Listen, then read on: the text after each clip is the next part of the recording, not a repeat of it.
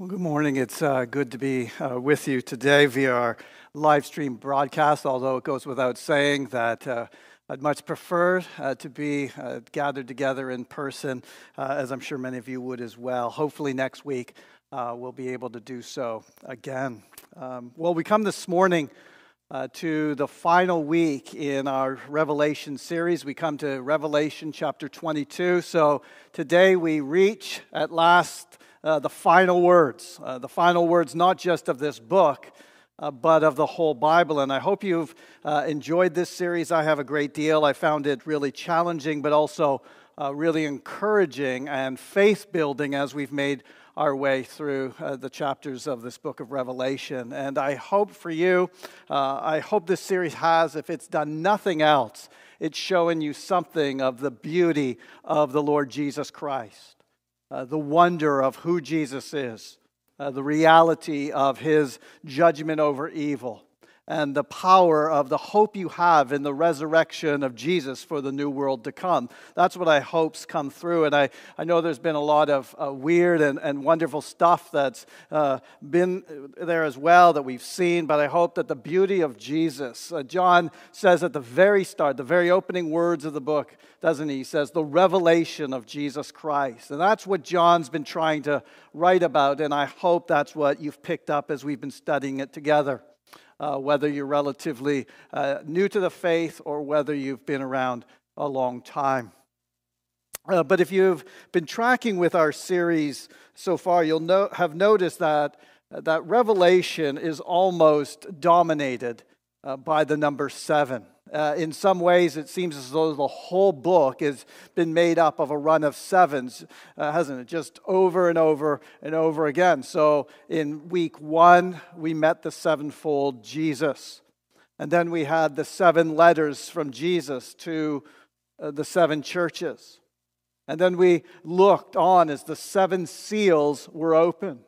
And then we heard the, the sound of the seven trumpets, which were then followed by the seven visions, followed again by the seven bowls. And, and so we've seen this repeated theme of seven uh, throughout. even in the last couple of weeks, as we've looked at the victory of Jesus and his rescue and vindication of those who follow him, uh, we were given, if you like, uh, we were given it through a series of seven visions of a white horse, of a supper, of victory, Satan bound, the rule of the martyrs, a great judgment throne, and then the new creation, which we saw last week. So there are a lot of sevens used throughout Revelation as we've gone through it.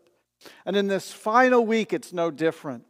We're, we're going to see the use of sevens again, and I think uh, they're going to help draw our attention to really the way that God wants to direct our focus in the final chapter of the whole Bible, which is to focus us once again on Jesus, the revelation of Jesus. So, what we find here in this final chapter is seven references to Jesus saying, Come, or I'm coming, or I'm coming soon. That language appears seven times in this chapter, and that focuses us on the return of Jesus. And then we find seven names for the Lord Jesus, which focuses us on the character of Jesus. And then we have what I'll call seven surprises or seven things that you wouldn't quite expect in the opening paragraph, which focus us on the gospel of Jesus.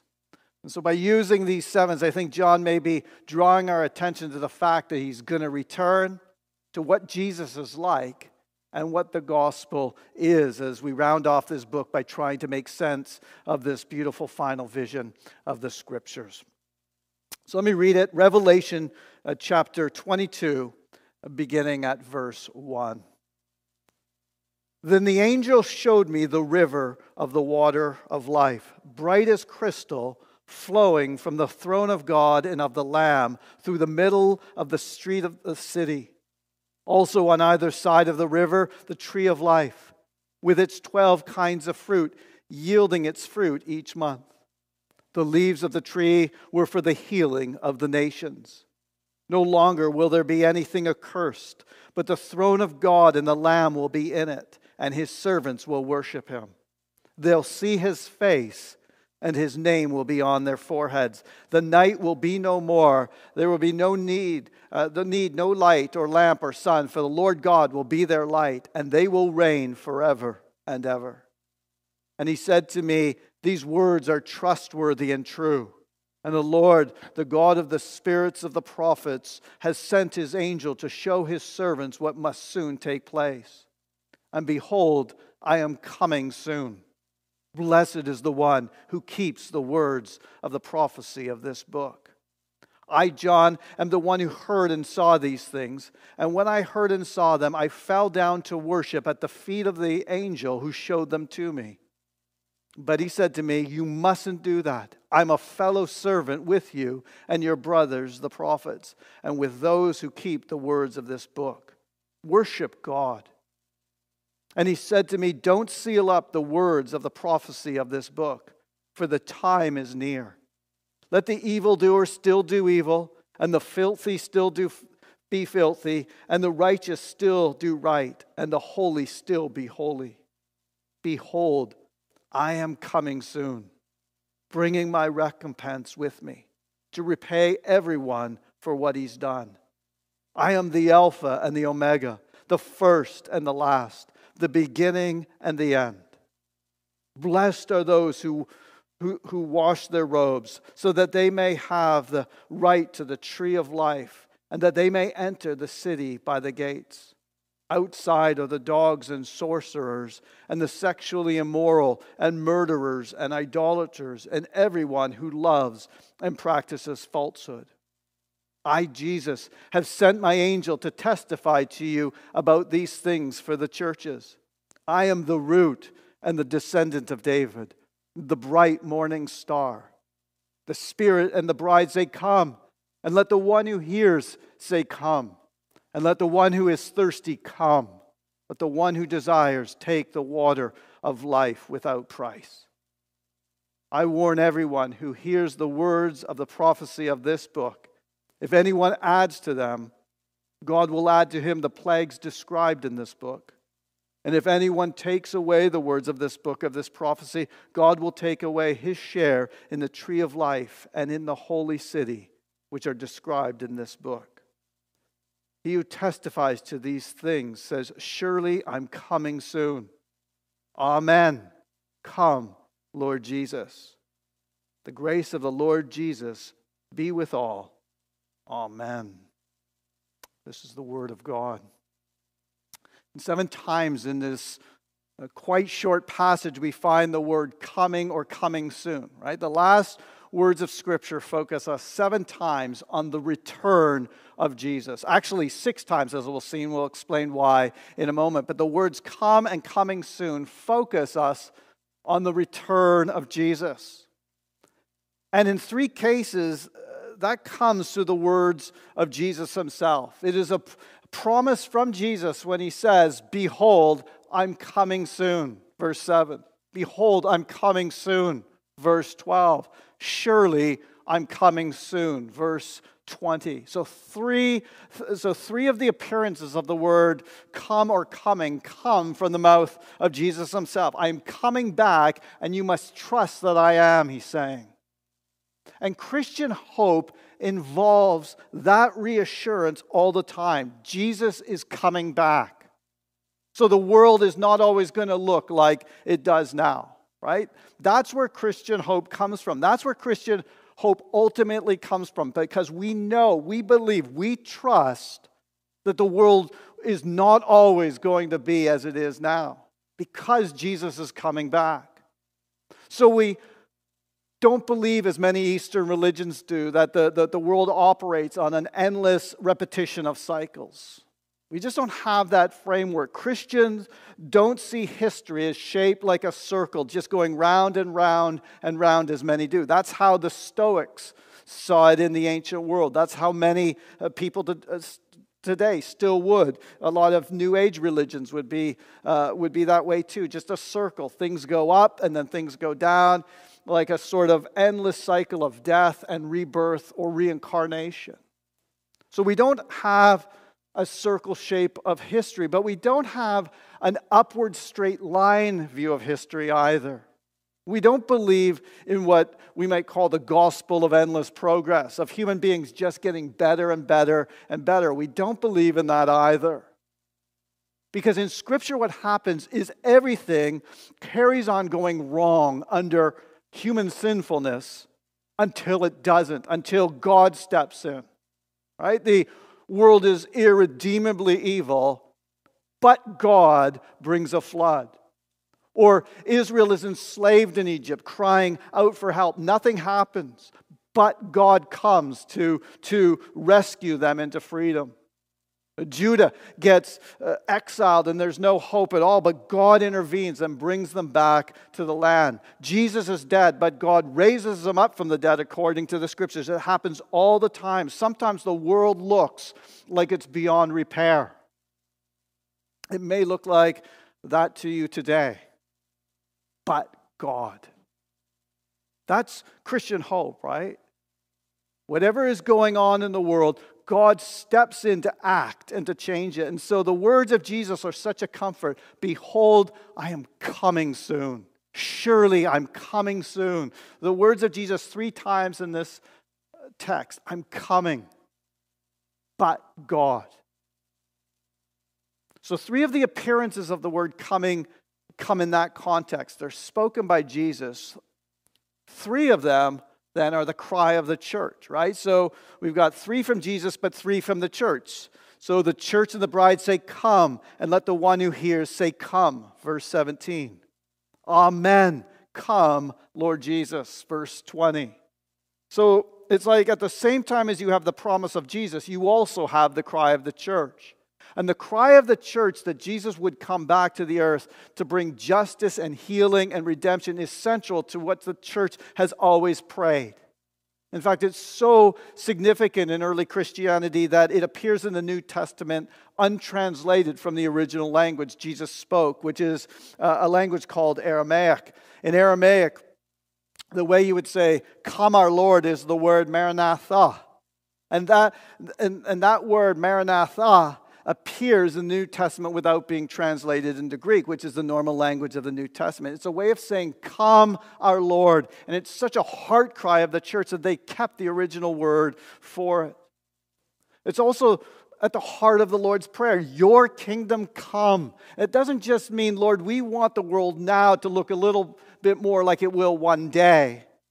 It also means, Jesus, we're asking you to come back and bring your kingdom now. And so we have the, the church's response to Jesus' promise. Jesus says, I'm coming soon. And the church says, Amen. Come, Lord Jesus. That's the dialogue taking place in this text. But it also be, needs to be noted that Jesus' words, I'm coming soon, were uttered by him some 2,000 years ago now. So, what do we say to that? I mean, because even a, a few decades after Jesus' ascension, many people were laughing at the idea that Jesus uh, might come back. They, they sneered, What is this coming that is promised? Ever since our fathers died, everything has gone on since the beginning of creation. And, and, and if that was what people thought after a few years after Jesus' ascension, what are we think, to think now after almost two millennia or two millennia of delay? Well, the Apostle Peter, elsewhere in the New Testament, reminds us that people felt exactly the same way before Noah's flood dis- destroyed the earth. That is, there was considerable delay between God's promise of judgment and Noah's completion of the ark. And this made people ignore Noah's frequent warnings and assume that they were safe. But Peter points out that the delay didn't make the flood any less sudden or certain, since one day God simply gave the word and his judgment immediately fell. And in a similar way, he will give the word again, and Jesus will return, and it will be soon, sudden, and urgent, in spite of the apparent long delay. And Peter also reminds us that with the day, with the Lord, a day is like a thousand years, and a thousand years are like a day. And of course, 2,000 years seems like a very long time in the confines of earthly history and our experience. But listen, alongside the unending age described in chapter 21, it is a mere heartbeat in God's adventures with his people. In other words, two millennia or more of AD history will appear as light and momentary when it comes to the eternal glory which is to come. In the words of C.S. Lewis at the end of his Chronicle of Nar- Chronicles of Narnia, says this all their life in this world and all their adventures in Narnia had only been the cover and the title page. Now, at last, they were beginning chapter one of the great story which no one on earth has read, which goes on forever, in which every chapter is better than the one before. So we mustn't be confused by what may appear to be a delay in Jesus' promise that I'm coming soon. He will indeed come back suddenly and unexpectedly and imminently because this age is not the end of the story. It will be over very soon, and he will turn the page for chapter one of the age to come.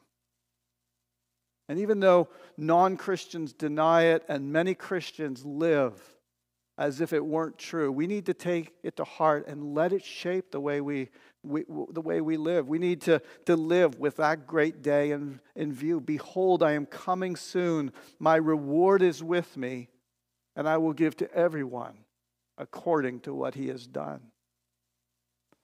So, three occurrences come from Jesus. I'm coming soon. Three come from the church. Amen. Come, Lord Jesus.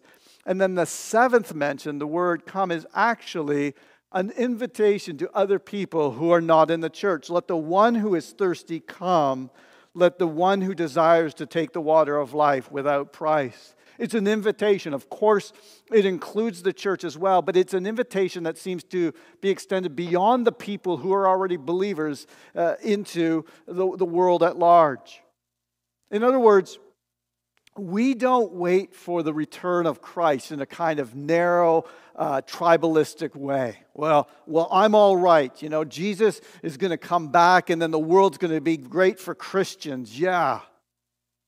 No, we actually wait for the coming of Jesus by extending an invitation to everybody else to come and participate in the water of life. We found it, it tastes great, and we want others to taste it too. We want to extend the invitation to share in the joy of the return of Jesus to the whole world, to say, Come and drink, it's free. So the last words of Scripture focus our attention on the return of Jesus. The trumpet will sound, the dead will be raised, Believers will meet him in the air as he returns to earth as king. That's the thing that's sometimes called the rapture. Sometimes that's a word that bothers people and they get very overexcited about it. Actually, it just means that as Jesus returns, believers will be caught up in the air, raptured to meet him as he returns to earth. And then we will live on a new earth, a new creation with new bodies never to perish, never to get sick again or exhausted or, or ever sin again. And we will live on a new earth with Him forever. And that's the Christian hope. It's glorious. Amen. Come, Lord Jesus. Right? So the seventh focus us first on the return of Jesus. But in this chapter, they also focus on us on the character of Jesus. They focus on us on what Jesus is like in himself. And we find seven names for Jesus in this short passage, which is kind of extraordinary. It's kind of, of overdose, I would say, of names for Jesus in a, in a passage. But John wants to finish the book the same way he opened it. I want you to see Jesus unveiled, John is saying in this final chapter. And so we're given seven names for Jesus. Number one, the Lamb. And we're used to the language of the Lamb by now. It's a big theme in the book, and, and it's remarkable that God, in human form, is identified as the Lamb of God who takes away the sins of the world. That, that God, the creator of the universe, has chosen to be known by, to be symbolized by this incredibly weak, vulnerable animal in order to die a representative substitutionary death for the world. And if you trace the lamb through the Bible, you find the lamb theme is everywhere. But the power of the lamb increases as the Bible goes on. And so in the book of Genesis, a lamb dies for a man. In the book of Exodus, a lamb dies for a family. In the book of Leviticus, a lamb dies for a whole nation. In the book of John, a lamb dies for the sins of the whole world. Behold, look, the Lamb of God who takes away the sins of the world. The lion of Judah has become the lamb that was slain, who becomes the lamb at the center of the throne, who becomes the shepherd that leads his people to springs of living water. And that's one of the developments in Revelation that the lion becomes a lamb and the lamb becomes a shepherd. And it's an amazing revelation of the character of Jesus. He will lead us to springs of living water and he will wipe away all tears from our eyes.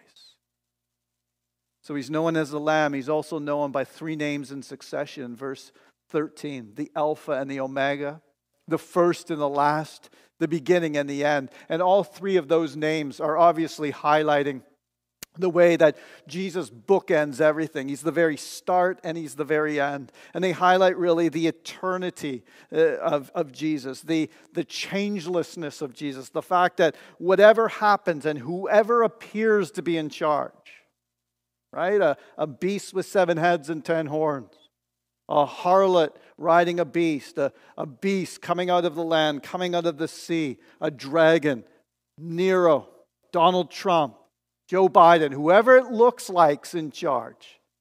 Jesus is always the Alpha and the Omega, the beginning and the end. He always has been, He always will be. He is the King of Kings, and nothing fazes Him. He's never limited, He's never caught off guard by anything that happens. In the beginning was the Word, and the Word was with God, and the Word was God. He is the beginning and the end, the Alpha and the Omega. Nothing happens before Him, nothing will come after Him. He is. The fifth name we find is the root and descendant of David in verse 16, which is a really strange image if you think about it for a moment to be the root of someone and to be the descendant of them. He's saying, I am the root of David and I am the shoot of David. I'm the descendant. It's a very odd image. I am the, the root and descendant. I come from David's line, but I'm also the one from whom David's line comes. I, I come from the kings of Israel, but the kings of Israel come from me. It, it's amazing claim to his eternity, his divinity, even the origin, uh, even of Israel itself, is in the person of Jesus. The sixth name you find is the bright and morning star. Now, the morning star is the brightest star out there. Uh, mostly because it's much nearer than any real star, because the morning star isn't a star, it's Venus, it's a, it's a planet, so it's much, much nearer, a million times nearer than any real star. And as you reflect on that, you think, wow, okay, so Jesus, like the morning star, he's the one who marks the beginning of the day, the one who, who, whose arrival marks the dawn of a new age. The day is coming, the night is over. Jesus rises, and in his resurrection and his ascension, he proclaims the glorious news that the darkness is defeated and that it's a new day. So, Jesus is the morning star in that sense. He's also the morning star in the sense that he is far closer to me and far brighter to look at than anything or anyone else. Jesus is the bright and morning star because he comes closer, shines brighter, and he heralds the arrival of a new day. And then the seventh name is simply the Lord Jesus, the Master, the Sovereign, the King of Kings, and the Lord of Lords. And, and so you have this whole rich range of names for Jesus in this passage. And again, John is it's as if he's saying, I, I don't want you to lose sight with your beasts and your harlots and your timelines of what's going to happen next. Please don't lose sight of the glory of the Lord Jesus in this book. I want you to see him again and again. Look at how rich and glorious he is. Don't forget his character and don't forget his return. And then finally, don't forget his gospel. And that's how I'd put it because the first paragraph of this chapter has seven surprises in it. And what I mean by that is seven times in that first paragraph, we should, we should read something where we're saying, huh, there's, there's, there's one of those, and I would expect that there uh, to be, I expect that there would be several. Right? There are seven moments in the first paragraph, verses one to five, where you read something and you think, I would expect there to be two, three, four, five, or more of that thing, and there's actually only one. Why is that? And the first one is that there's one river where you might have expected four, right? In the Garden of Eden, there are four rivers. Whereas now in the new creation, there's only one. The river flows from the throne, bright as crystal. It's as if someone has, has punched a hole in the crystal sea that surrounds the fl- throne, and all the water's flowing out into the, the, the, uh, into the world to make it new. And it's flowing through the streets of the city. There's one river, not four like in Eden, just one life giving river.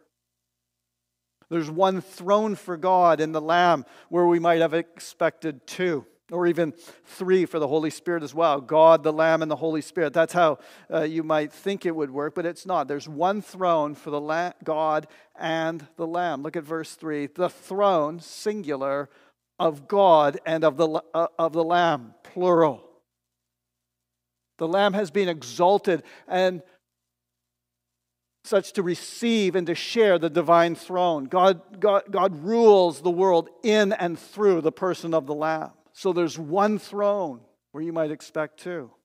There's one city where up until now you might have expected two or even more. And in fact, throughout the Bible, you get these uh, contrasts between cities. You, you get pairs of cities over and over again the city of man and the city of God uh, uh Nimrod's Babel and, and Abraham's hope for the future city, Babylon and Jerusalem. It's a tale of two cities. It happens over and over and over again, and we've seen it in this book as we've, as we've gone through it. But now there's only one city.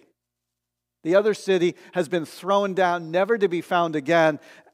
The only city that remains is the city of God, the New Jerusalem, the bridal city that we looked at last week.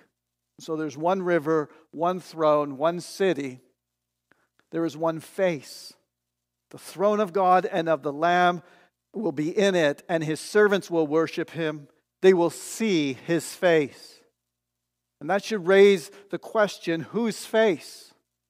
Whose face am I going to see? God's or the Lamb's? And again, the answer is the face of God in the face of the Lamb right? This is what paul was talking about in that wonderful passage where he said uh, the, the, the god who said let there let light shine out of darkness has shone in our hearts to give us the light of the knowledge of the glory of god in the face of jesus christ.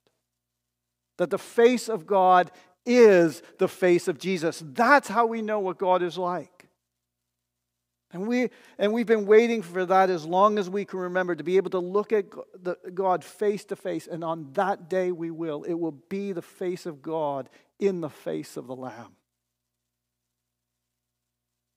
There's one face, there's one name.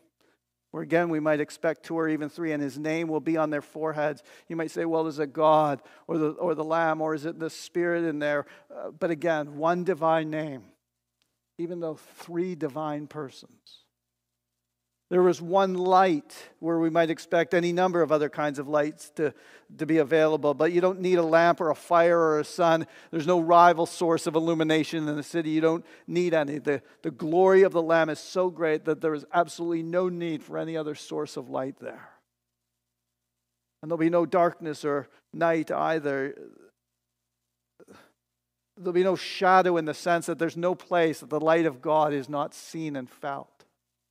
Again, don't take this too literally as if, if it's going to be some sort of bright daylight the whole time. That's not really the issue. The issue is this, that you're never going to get what the Bible means by dark ever coming again. One of the most chilling lines in the Bible to me is when uh, Judas leaves the Lord's Supper having just betrayed Jesus.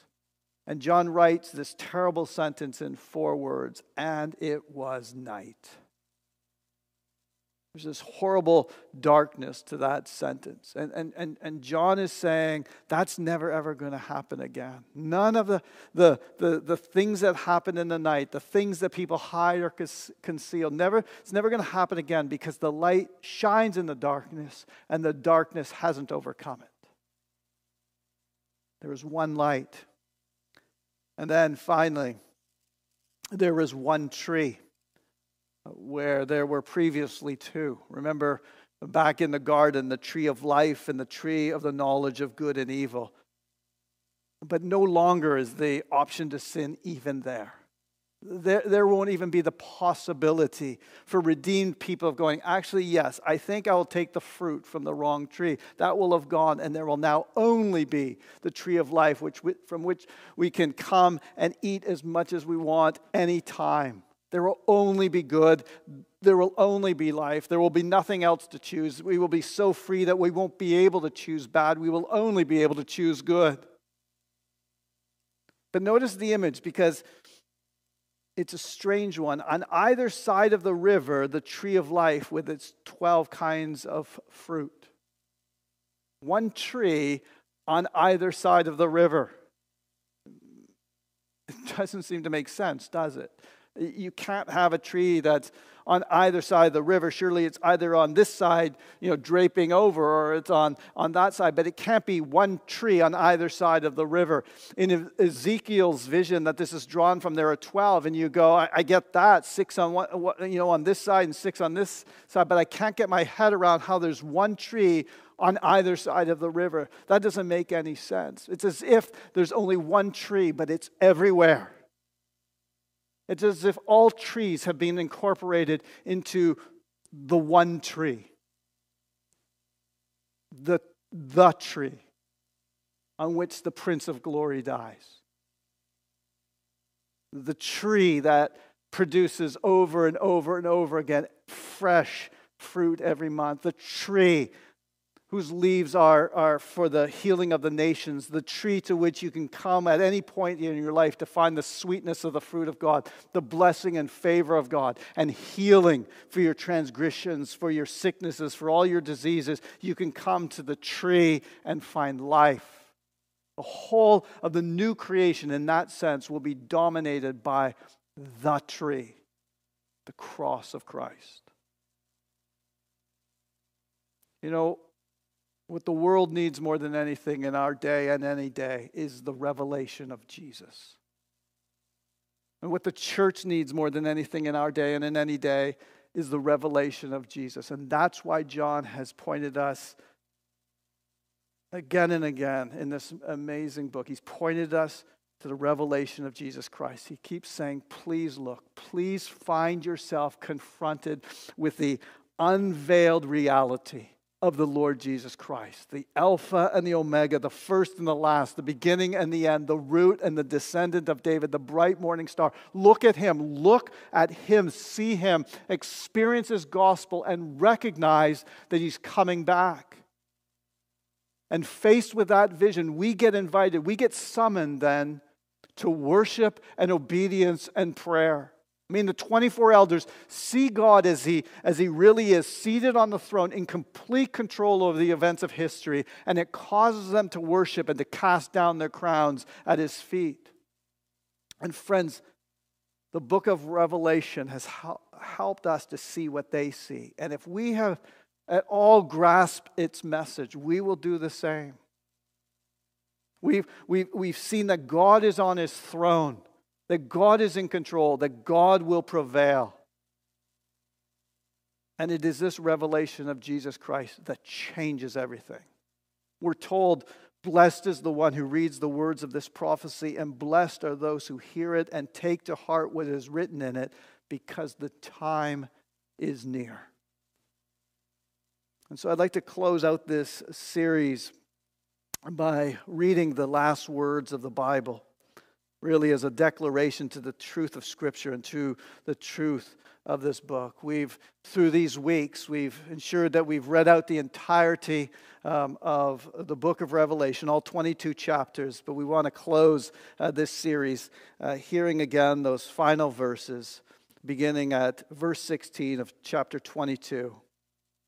I, Jesus, have sent my angel to testify to you about these things for the churches. I am the root and descendant of David, the bright morning star. The Spirit and bride say, Come. And let the one who hears say, Come. And let the one who is thirsty come. Let the one who desires take the water of life without price.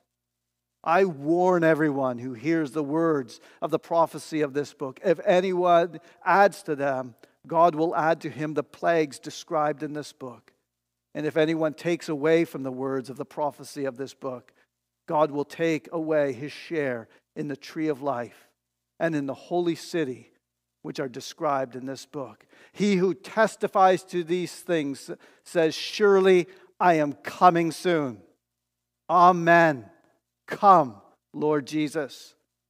The grace of the Lord Jesus be with all. Amen.